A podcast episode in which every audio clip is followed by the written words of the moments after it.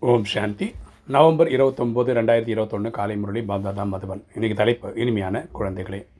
உலகத்தில் வேறு யாரிடமும் பயப்படாதீர்கள். ஆனால் இந்த தந்தையிடம் நிச்சயம் பயப்படுங்கள். பயப்படுதல் என்றால் பாவக்கர்மங்களில் இருந்து பாதுகாப்பாக இருத்தல் ஆகும் அப்பா சொல்கிறார் இனிமையான குழந்தைகளே உலகத்தில் யார்கிட்டையும் பயப்பட வேண்டாம். பயப்பட்டீங்கன்னா பரமாத்மாவோட ஸ்ரீமத்துக்கு மாத்திரம் பயப்படுங்க. ஏன்னா அது தவறு செய்தால் அது பாவம் அனுபவிக்க வேண்டியிருக்கும் இல்லையா? அதனால் அதுக்கு பயப்படுங்கன்றார். கேள்வி. பாபா ஒவ்வொரு குழந்தையும் தன்னை சோதித்துக் கொள்வதற்கான சாட் வைத்தல் ஸ்ரீமத் ஏன் அளிக்கின்றார்? பாபா ஒவ்வொரு குழந்தையையும் தன்னை சோதித்துக் கொள்வதற்கான ஸ்ரீமதியன் அளிக்கின்றார்?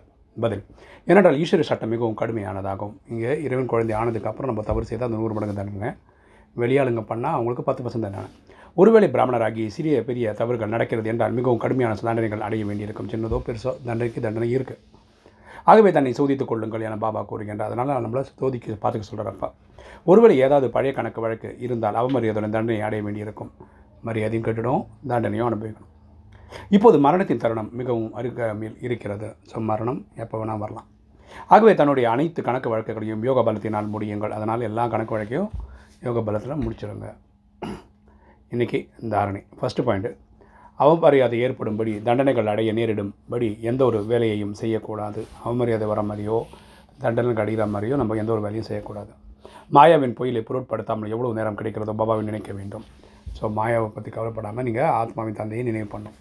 ஒரு பாபாவோட உண்மையில் உண்மையான அன்பு வைக்க வேண்டும். அப்பா கிட்ட நம்ம உண்மையில் உண்மையான அன்பு வைக்கணும். ரெண்டு தன்னுடைய உயர்ந்த நிலையை உருவாக்கி கொள்ள உண்மையான பாபாவோட உண்மையாக இருக்க வேண்டும். நம்ம நிறைய அடுத்த லெவல் கொண்டு போகிறதுக்காக நம்ம அப்பா கிட்ட உண்மையாக இருக்கணும். எந்த விஷயத்தையும் மறைக்கக்கூடாது. அப்பா கிட்ட எந்த ஒரு விஷயத்தையும் நீங்கள் மறைக்கக்கூடாது. இன்றைக்கி வரதானம். நினைவு என்ற மந்திரத்தின் மூலம் எண்ணம் மற்றும் காரியத்தில் அழிவற்ற வெற்றியை வரக்கூடிய வெற்றி சுரூபம் ஆகுக. நினைவு என்ற மந்திரத்தின் மூலம் அதாவது மன்மனாபவ என்ற மந்திரத்தின் மூலம் எண்ணம் மற்றும் காரியத்தில் வெளிவற்ற வெற்றி ஏறக்கூடிய வெற்றி சுரூபமாக விளக்கம் பார்க்கலாம். குழந்தைகளுக்கு நீங்கள் ஆல்மேட்டி அரசாங்கத்தின் தூதுவர்களாக இருக்கின்றீர்கள். சர்வசக்திகள் நிறைந்த அரசாங்கத்தின் தூதுவர்களாக நம்ம இருக்கிறோம். ஆல்மேட்டினா அப்பாவோட அப்பாவை சொல்கிறோம் எனவே எவரிடமும் விவாதம் செய்வதில் தனது மனதை தொந்தரவு செய்ய வேண்டாம். எல்லார்கிட்டையும் போய் விவாதம் பண்ணிட்டு இருக்கிறதுக்கு ஆர்கியூன் பண் ஆர்கியூமெண்ட் பண்ணுறதுக்கு டைம் வேஸ்ட் பண்ண வேண்டாம். நினைவுடைய மந்திரத்தை பயன்படுத்துங்கள். மன்மனாபவ பண்ணுங்கள் பரமாத்மான சொல்லுங்கள் அவர் பார்த்துப்பார். யாராவது சொல்வதை கேட்பதில்லை அல்லது வேறு எதற்கும் அடிப்பணிவதில்லை என்றால் மாயாஜாலம் செய்கிறார்கள். அவங்க அவங்க அவங்களோட ட்ரிக்கெல்லாம் ட்ரை பண்ணுறாங்க ஆனால் உங்களிடம் ஆத்மீக பார்வை என்ற பார்வை மற்றும் மன்மனாபவ என்ற மந்திரம் இருக்கிறது. நமக்கு வந்து ஆத்மான்ற புரிதலோடு ஒரு ஆத்மாவுக்கு திருஷ்டி கொடுக்க முடியும். அப்புறம் பரமாத்மாவையும் ஆத்மான்ற புரிதல் நினைவு பண்ணிக்கிட்டு எல்லா ஆத்மாவுக்கும் சக்தி கொடுக்க முடியும். இதன் மூலம் தனது எண்ணங்கள் நிரூபணம் செய்து வெற்றி சுலபமாக முடியும். இதன் மூலமாக நம்ம என்ன பண்ணால் நம்ம எண்ணங்களுக்கு சக்தி கொடுக்க முடியும். அது மூலம் வெற்றியும் கிடைக்கும். ஸ்லோகன் செயல் செய்யும் உணர்வில் இருப்பதற்கு பதிலாக ஆத்ம உணர்வு உடையவர் ஆகுங்கள்.